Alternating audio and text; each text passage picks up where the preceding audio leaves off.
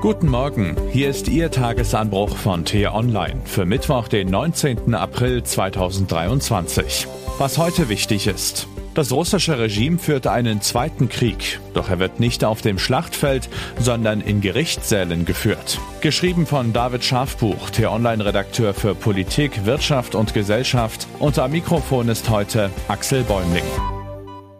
Wladimir Karamosa ist ein mutiger Mann. Immer wieder hat er in den vergangenen Monaten den russischen Angriffskrieg gegen die Ukraine kritisiert.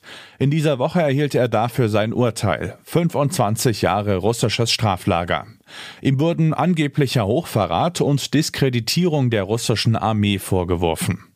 Noch nie wurde ein russischer Oppositioneller zu einer solch harten Strafe verurteilt.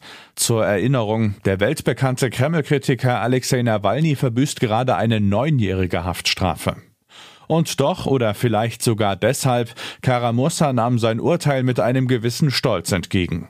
Allein während seiner Untersuchungshaft soll er etwa 20 Kilo verloren haben. Zudem leidet er unter einer Nervenkrankheit. 25 Jahre Straflager klingen da fast wie ein langsam vollstrecktes Todesurteil.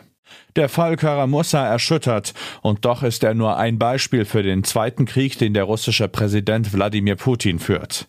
Die Schauplätze dieses Kampfes sind nicht die Straßen, Felder oder Schützengräben in der Ukraine, sondern russische Gerichtssäle, polizeiliche Verhörräume und dunkle Gefängniszellen.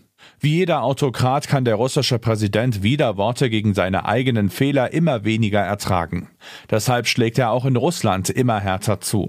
Wer die staatliche Kriegspropaganda nicht schluckt, soll mundtot gemacht werden. Die Geschichte von Karamussa lässt sich leicht als eine Blaupause verstehen, wie der Kreml mit Menschen umgeht, die seinem Weltbild widersprechen.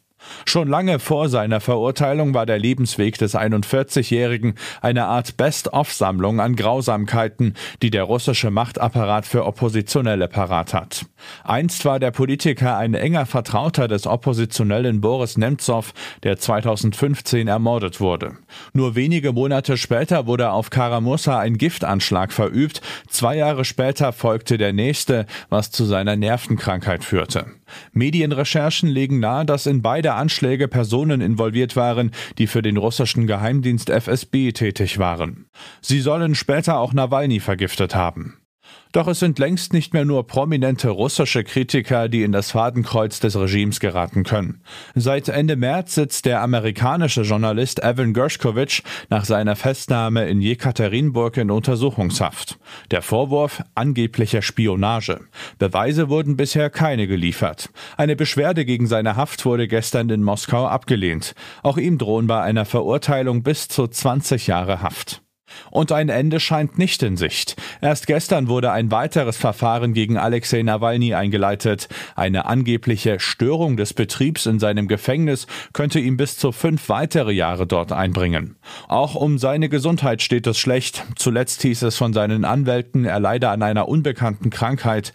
Acht Kilo soll der ohnehin schon abgemagerte Oppositionelle noch einmal verloren haben. Was heute wichtig ist.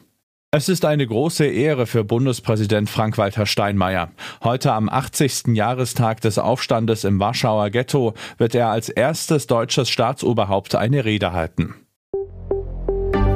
Vielleicht haben gestern Abend einige Schüler in Nordrhein-Westfalen deswegen gejubelt. Wegen einer technischen Panne wurden dort die Prüfungen in Biologie, Chemie, Ernährungslehre, Informatik, Physik und Technik kurzfristig von heute auf Freitag verschoben.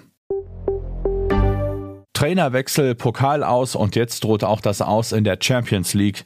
Das hatte sich der FC Bayern vor einigen Wochen noch ganz anders vorgestellt.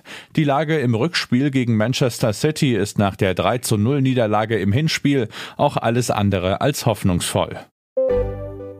Und was ich Ihnen heute insbesondere empfehle, bei uns nachzulesen. Die letzten drei deutschen Atomkraftwerke sind nicht mehr am Netz. Doch beendet ist das Kapitel noch lange nicht.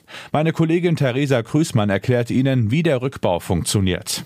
Den Link dazu finden Sie in den Show Notes und alle anderen Nachrichten gibt es auf t-online.de oder in unserer App.